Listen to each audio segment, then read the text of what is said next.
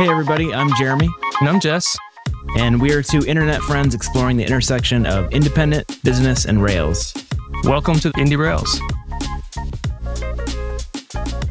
Today, Jeremy and I going at it alone, no special guests, but we have some special content for you. You may have seen on Twitter just recently that Jeremy and I both decided to take a course together called Small Bets by Daniel Vassallo. And we wanted to share what we learned today. So that's what the episode is going to be about. Oh, and also, we are just getting home and getting settled back into the coziness of our offices after attending RailsConf, right, Jeremy? Man, I wish it was cozy. I'm feeling kind of cold this morning. It rained here like crazy yesterday. So I'm trying to get cozy with my second cup of coffee here, and my feet are kind of cold. yeah, I'm just glad that rain held off for RailsConf. Being from Atlanta, of course, I for some reason felt proud that we were having some good weather for everyone, and everyone oh, was funny. raving about the nice weather, and it, it did work out well. We got to go outside and be able to explore downtown, restaurants, things like that. So that was nice, not to be extremely cold or wet. Yeah. Did you have um, any big highlights from RailsConf? So it was my first RailsConf. So mm. actually, I mean, there's probably a lot in there. Haven't really unpacked it all yet, but I think some of it probably ties into what we're going to talk about today, and that's the randomness of things and just putting yourself out there and meeting people and exploring the serendipity of relationships mm. and things like that. So I guess that was my big takeaway is that time and time again, I do this and I don't know why I'm surprised, but you go to something like this, you meet new, interesting people and don't usually see it right at the beginning, but like mm. in hindsight, maybe months or years later, you're like, wow, I met this person. Now we have this friendship or this business relationship or whatever. And it all came from me going to that RailsConf. Yeah. I can so agree with that. For many years, I would see RailsConf or other kind of big Ruby and Rails conferences and would talk myself out of going because of the cost, thinking like, oh, it's really expensive and I don't have to do that. It's not a requirement. If I want to go, I'm going to have to pay it myself. I don't have an employer to pay that for me. And I couldn't see like, what's the cost benefit?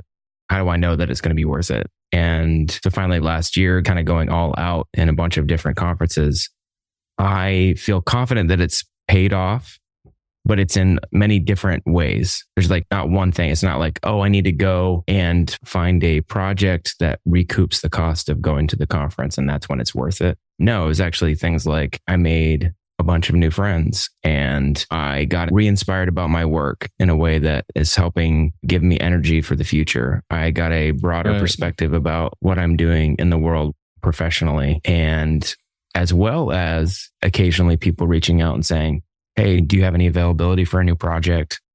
Or people coming to me and asking for advice or reaching out with other opportunities. Like that stuff starts to come in.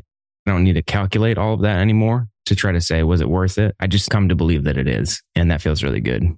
Right.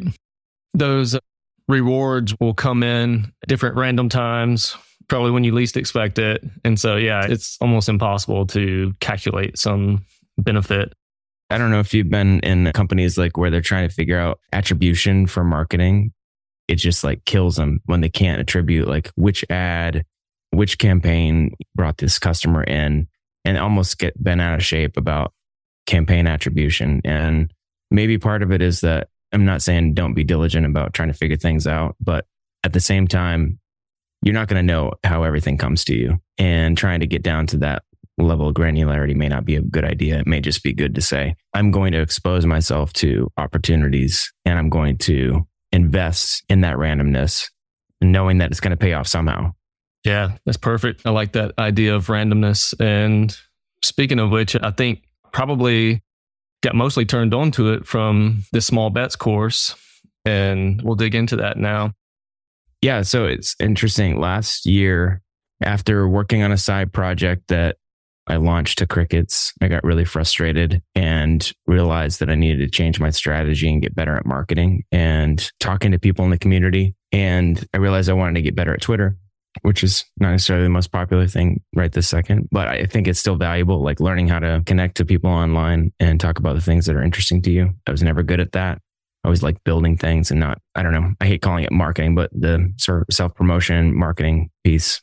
And Daniel came up somehow. I can't remember how he appeared on my radar, but he had this course on building a Twitter audience. And I originally probably would have not liked that concept it feels, I don't know, like you got to be egotistical to want to build a Twitter audience or something like that, like really full of yourself, to, like to think that you should have thousands of followers or something. But it, my opinion changed last year when I realized I'm trying to build things. I'm trying to do good in the world. I'm trying to take care of my family and I'm trying to be creative. And all of that means needing to connect other people and wanting to connect other people.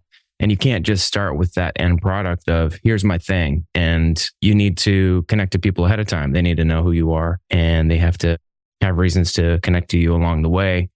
Yeah, attention and credibility, right? Exactly. We'll actually get to that. Yeah. yeah. So I hadn't figured that out. So I actually bought his Everyone Can Build a Twitter Audience course early part of last year. And it immediately clicked. I can't even explain why it was effective. It wasn't even honestly that much content, but what it was it was just enough to change my whole mindset about how to approach Twitter. And I more than doubled my Twitter audience that year.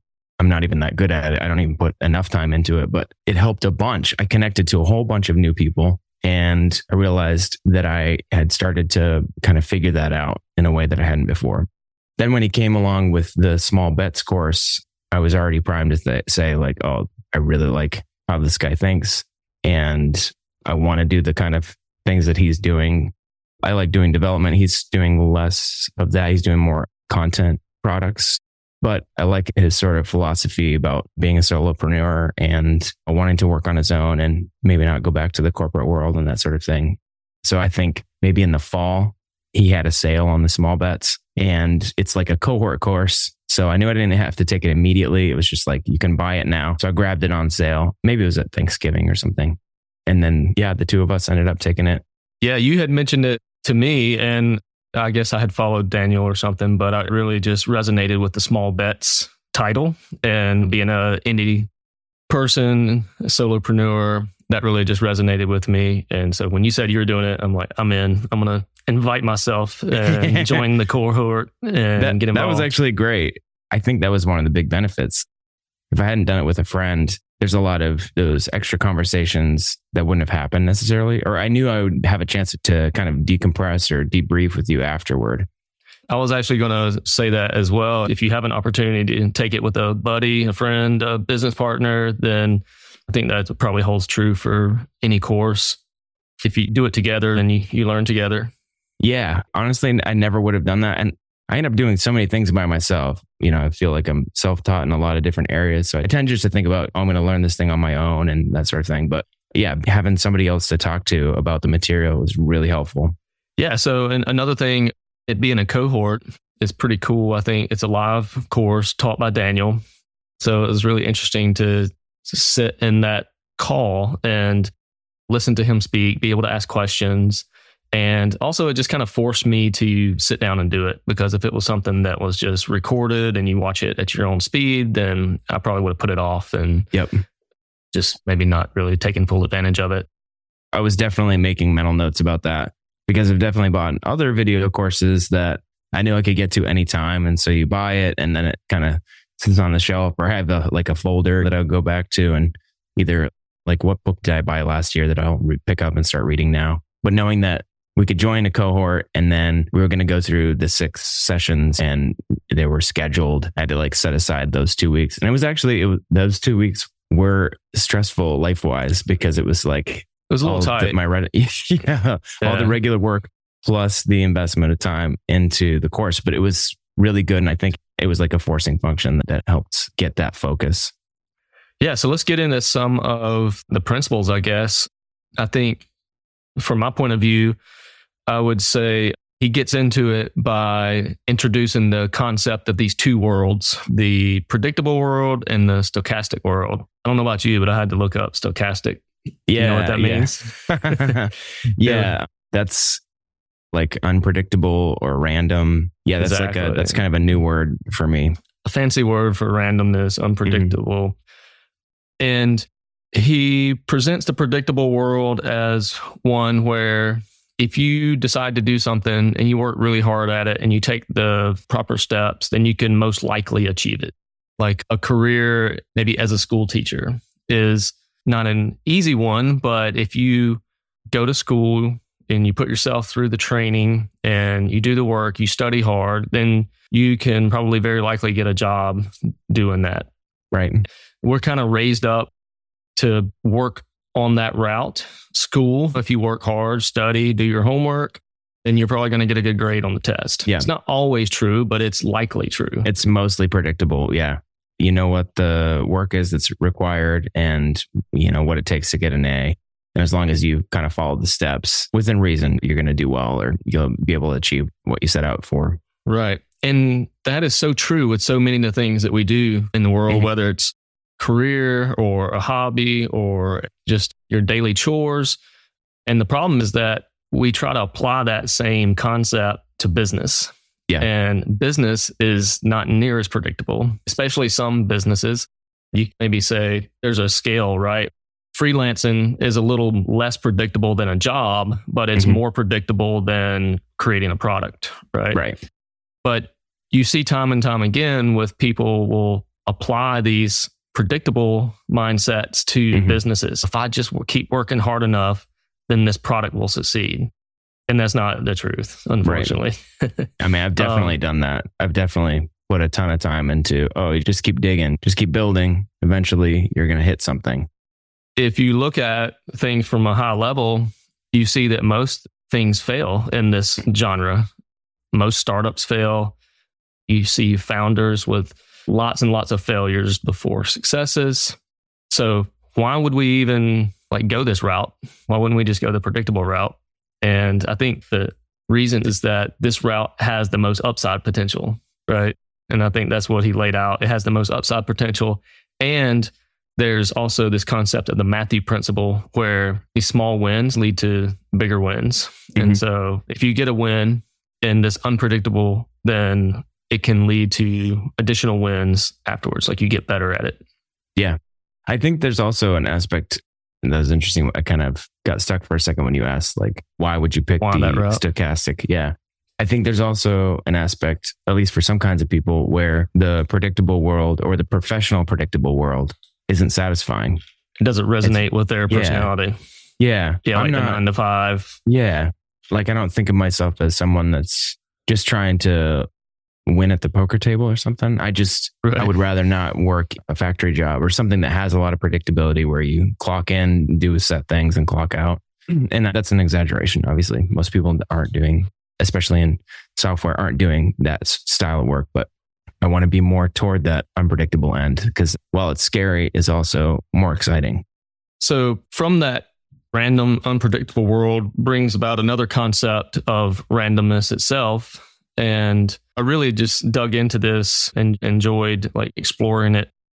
I think you and I both are kind of on the same trajectory with within this past year or two, we decided that we wanted to expand our network, get out there a little bit more, meet more people, build relationships. And that's totally in that random world because you never know how relationships will come about, but Mhm. You got to get out there in the game to actually like get in the way of those relationships and to make them happen. yeah, they don't just come to you. I remember there's this point early on in my career where you're trying to figure out your first real job. And it sort of dawned on me that there was a way to do my work that wasn't just doing what was asked of me, but like sort of taking on more. I'm not always good at that, but I think that's what I want to do more and more of is my default might be just to, if I'm freelancing contracting, just to keep doing that. But what might be the thing that no one asked me to do that would be beneficial for me, for my business or for myself professionally, that I might be able to say, I'm going to pick myself to do this thing.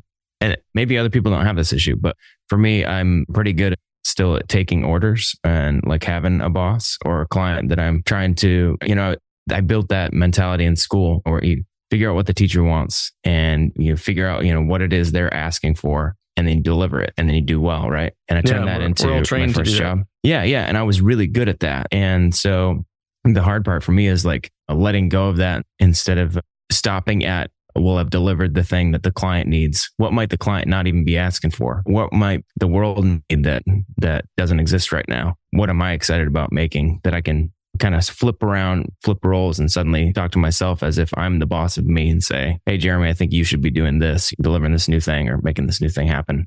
Anyway, I don't know if that maybe it's just me, but I need that kind of trick for myself because I grew up that way, trying to deliver something for an authority figure. Back to the randomness, one of the other things I liked about Daniel's course is that he was very open with all the stuff that he does. He just pulls up a browser and shows you his Gumroad account. He shows you his all his revenue streams, and he's just so open about it. And it's the kind um, of thing you feel bad. I would never want to ask someone to do that, but it was so helpful. Like I like felt kind of guilty, like looking over his shoulder, you know, I just I was left out. Oh, don't you? You shouldn't do that. but it was so helpful because you're like, okay, these are real numbers. This is what it really looks like. Oh, that's what his Twitter feed looks like. That's really helpful. You just kind of get more into the mentality of where someone, you know, ahead of you is and what it looks like for them. I liked he showed some examples of randomness, like with his tweets. He would show the majority of his tweets would have like X number of views and X number new followers. But then all of a sudden, randomness would pop up and he would just have this huge spike and he would pick up like thousands of followers instead of just a few hundred. So that was pretty cool. And like he brought up the Hacker News example of Tony, his last name, but indie he's maker. a, a indie maker, and he had his product listed on Hacker News for I don't know, dozens and dozens of times. And then just one time randomly it like exploded on the front page or whatever it is. It I don't know yeah. news does. Yeah, but same URL that he submitted over and mm-hmm. over again. It finally, yeah, finally made it to the top. And that actually page. like gave me some comfort in the sense mm. that like if you're in the predictable mind, you're like, oh, I failed. I listed something on Hacker News or I, yeah. I made this tweet and it didn't go viral. But if you attribute some randomness to that factor, then it sort of takes some of the pressure off. You're like, eh, mm-hmm. it didn't work this time, or yeah. it just didn't get picked up this time. Yeah. I really liked that he said, don't overlearn a lesson like on a failure. Basically, like if you tried something like, oh, I submitted my product to Hacker News and I didn't make it to the homepage or I didn't get a ton of traffic from that. Therefore, that doesn't work. Submitting to Hacker News doesn't work. That's learning exactly. the wrong lesson. And that was really helpful because it's like this it's this random combination of multiple factors that leads to these surprise events. And so you don't want to have the wrong takeaway from something like that and just never try that again. Yeah, I, lo- I love I've done in the past. I've definitely done that in the past. Like, yeah, I'm never doing this again. Because, because something doesn't work once, that it's never going to work again. Yeah. That's not yeah. the truth. Right. And actually leads me to I saved this quote that I really liked that he shared. Mm-hmm. He said, No man ever steps in the same river twice, for it's mm-hmm. not the same river and he's not the same man. And that goes along to that same concept that you try something once and it may not have worked, or even the flip side, it may have worked. It doesn't mean it's going to work again. Yeah, that's definitely helpful. So I guess if you know that, then what do you do differently? I think that leads us to the whole concept, right? Small bets, small wins. Things are random and not exactly repeatable then how do you take advantage of that or how do you mm-hmm. win? And as a finance major, this really like resonated with me a lot. And I think the principle is really diversification in yeah. the finance world. And two examples really made a lot of sense to me that he shared were the first one was a book publisher. If a book publisher just bet everything on one book succeeding, they would fail. But Instead, they sort of organize the chaos by investing in multiple books. They don't know what's going to work and what's not going to work. So they give the advances, they connect with the authors, and they publish many books. And then some of them win, some of them do mediocre, and then some of them do nothing. And the other yeah. one that's probably close to everybody listening is venture capital. If venture capital only went out and invested in five different companies, then they're more than likely going to fail but they have to have a whole portfolio of companies that they're investing in for a few of them to win. So if you apply that same concept to the individual, then that's where the small bets idea comes in that you need to focus on creating some small wins and having multiples of them instead of, you know, just betting everything on one startup idea or one project. Yeah, I think that's great.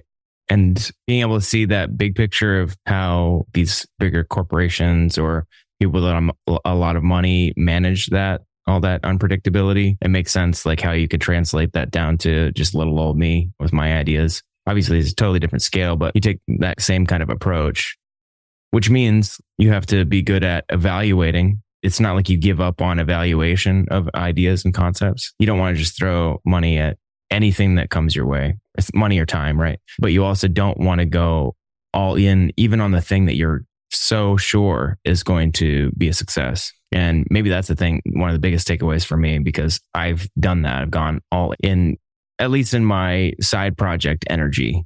I might always make sure that I've got enough billable hours in, but then on the side, nights and weekends, working on other things and exhaust myself trying to build this other thing that I'm so sure is going to work, but then go so far. And then finally, when it fails, I look back and, you know, I wasted hundreds of hours, which could have translated into $1,000 if I'd been doing consulting instead, or I've run out of energy, or I've sort of texted my family or friends like for not being around during a period where I was totally invested in a thing. And so I get like over leveraged or like I've gone over the edge on something or like lost all my margin to this thing. And then I have to claw back to be, you know, and just, I guess, come back and say, well, I learned that lesson. but it's like, what was the lesson that I learned? So I love this idea that, uh, how does he say it? Like for the small bets, what is small? Small is any investment that you make where you aren't afraid of. It's not uh, going to bankrupt you, you. Yeah, it's not going to bankrupt you either financially or also, and I really appreciated this, or like emotionally. You won't be so devastated by this thing that you put all your heart into that failed, you know, that you kind of lick your wounds for three years before you try something else. And that's real. I mean, that's definitely real. I've definitely had that where, you know, went as far into something, put all my heart into something. When it failed, I just, I was so devastated. It took me a couple years to even want to think about doing another thing again. And I don't want to have big gaps like that because you only have so many swings at bat and you have only so many years of your life. I don't want to go so far into something and then when it fails, like you need to take years to recover from the frustration or disappointment of it. Yeah. And I think that's one of the biggest differences between the book publisher and the mm-hmm. corporations mm-hmm. versus the individual is that they really have an unlimited budget, right? Mm-hmm. Like they can just continue to scale their capacity by investing in more products. But as individuals, we have limited time and we have limited budgets, obviously. So, you know, we don't have time to pour two years into a project and put everything else on hold. Yeah. And so that's why it needs to be small. It needs to be something that's manageable. And obviously, we got to give it like due diligence to be able to succeed, but you don't always have to throw everything into it all at once. Yeah. You know, you can start small, test things out and iterate and still diversify and keep your other revenues coming in through yeah. consulting or your day job or whatever that is so that you can stay afloat and stay in business. And actually, that's one of the days I think he's talking about just staying alive staying in business, keeping afloat, keep trying the small bets, and some of those are going to eventually win. Yeah. Now that you've been through small bets, is there a way that you might approach projects differently in the future? Like, do you have any examples of how you might have thought of things in the past and now, you know, you, you see it differently? Yeah, I think one of the biggest things is the idea that these are cattle, not pets. Like you treat your projects like cattle and try not to get too personally invested in it. Like you said mm-hmm. that you had a really tough time recovering from the failure. It's because you thought that you failed. And yeah. even though the project failed, that doesn't mean that you failed at it because you could have executed it flawlessly and mm-hmm. it just not been the right time or the right place or been around the right people. And the, that's the, the pets way, thing really that that resonates too because like part of it is a grief when yeah. a project that you put your heart into fails, there is a grief, especially if it's a long term project of you invested a lot, you cared about this thing. And when it fails, you've lost something, a thing that may have been a part of your identity or something that you cared so deeply about what impact that thing might have had in the world, that sort of thing. Yeah. And you were obviously so sure that it was going to work that you put that much time into it. So mm-hmm. when it doesn't work out, what did I do wrong? Yeah. It can have a deep effect on you personally, emotionally. So treating it more like cattle. That in some ways, I love that because it's like then you're not as passionate about the thing that you're doing. But I suspect he's right. I suspect that is probably a better way to approach my project. Yeah, and I think it's still okay to be passionate about it and to put your heart and soul into it, but you also just have to realize that you know, I'm throwing this against the wall. Sometimes mm-hmm. it's going to stick, sometimes it's going to fall. Yeah, and it's one of many. This is not my only thing. Exactly. I'm here for the long term. So yeah, I think we probably covered the big picture. Are there any other like tidbits that you kind of hung up on that you wanted to share? You know, one thing that I appreciated was people love to dog social media for being a waste of time or having sort of no benefit really to people's lives. It's sort of like mindless entertainment or something like that. I've always felt like there was something there that I couldn't quite put my finger on. And I think he kind of nailed it. And that was this idea that everyone needs a place where they're getting inspiration. He calls it his inspiration generator. Yep. And for him, for Daniel, it's Twitter and it's exposing himself to a broad range of ideas. It's not very deep, it's wide and sort of shallow, but it gives you a large number of ideas. So you're exposed to a large number of concepts pretty quickly. So you're scrolling through this stream and you're sort of inspired by a lot of different thoughts. And maybe there is a high signal to noise ratio. Maybe there's a lot of noise in that. But when you hit something that sparks you, you come up with ideas that you wouldn't have had otherwise, that you weren't just going to sit in a dark room by yourself and contemplate your way into realizing, oh, this is a, good idea for a business, or this would be a fun project, or, oh, here's how I connected this to that. Like you need to be exposed to other people's stuff. And where do you do that?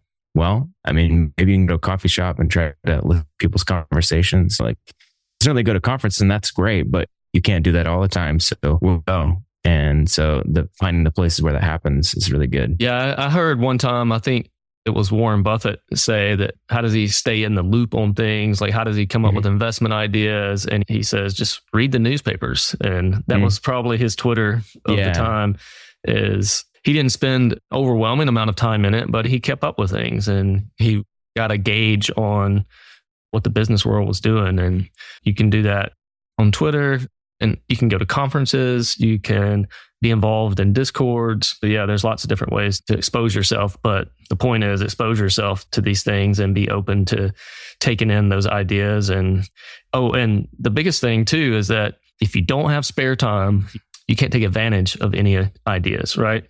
Yeah. So that was another point that I really liked that you sort of need to leave a little open space in your schedule to explore an idea or a bet and see, maybe I'll try this and it'll work. But if you're so busy, which I tend to do myself, I'll fill my schedule full of projects and consulting gigs, then it's very hard to pounce on something when it comes up.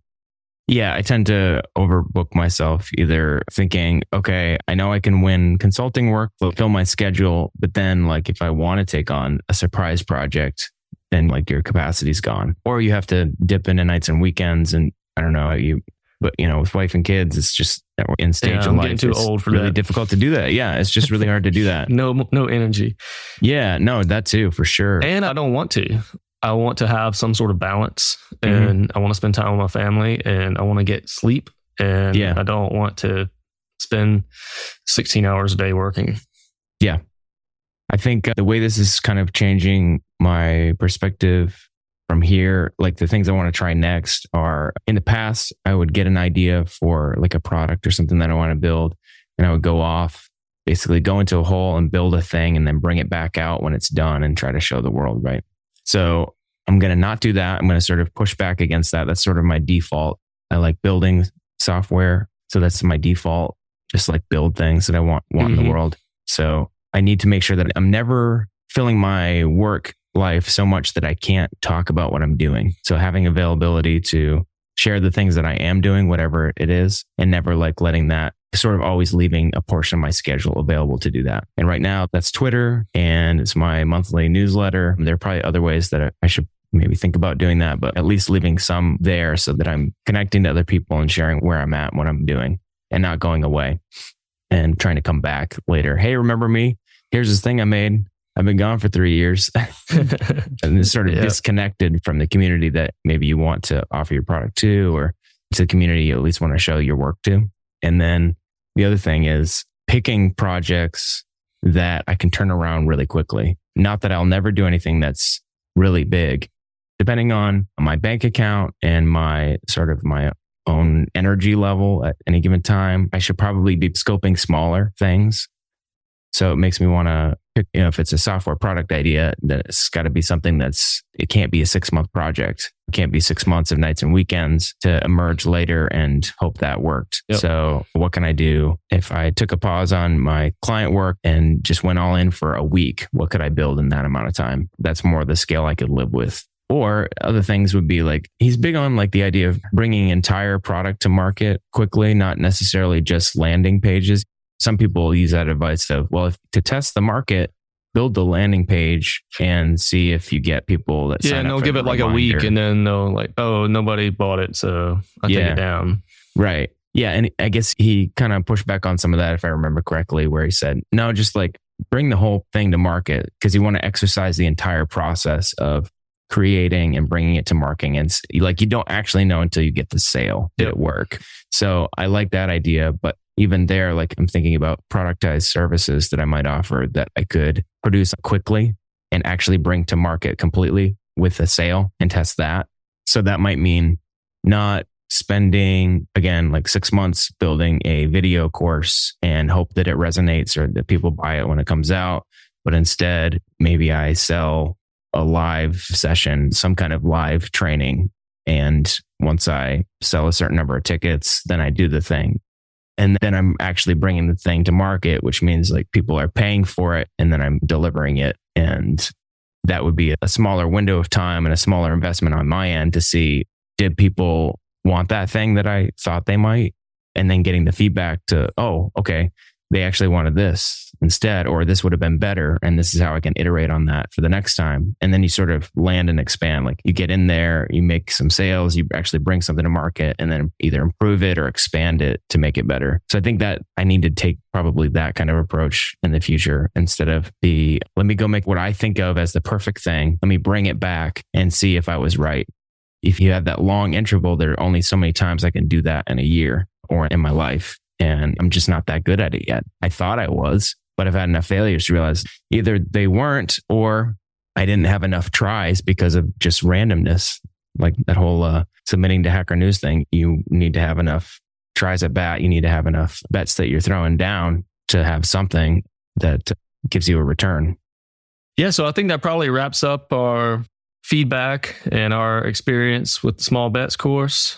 I really highly recommend it if you're into solopreneurship or it, this could even work for businesses because small is relative to the person that's doing Yeah. it, right? So, I mean, if you've had an exit and you have $10 million sitting in the bank account, then a small bet to you might be a couple million dollars on a project. So that is relative. Also, I like the last kind of part of the session where he talks about the reasons to start a business. And one of his things that he stands on is the only reason to start a business is to improve your life. And because you can mold a business around what you want, whether that's Mhm. high income, flexibility, and freedom to work, or just gratification in creating what you're doing. So there's lots of reasons, but you can do it to improve your life the way you want to. Yeah, I love that. So you can find the small bets course at smallbets.co and you'll go through a cohort, but then you're in also in a Discord community. If you sign up and do it, we'd love to talk to you about your experience, see how it's changed your thinking. Yeah, I'm very interested to talk to other people, especially indie Rails folks who go through this and see how that how it changes their approach to their work. Yeah, I meant to mention that too. Yeah, it's only like a few hundred bucks, and you get into his Discord community, which includes lots of other courses that Mhm. you get as well. So it's, you're really not just buying the small bets course; you're kind of buying the small bets community. And Daniel's really fun to to listen to and learn from. So yeah, definitely. you'll enjoy that. All right, that's a wrap. Thanks, everybody.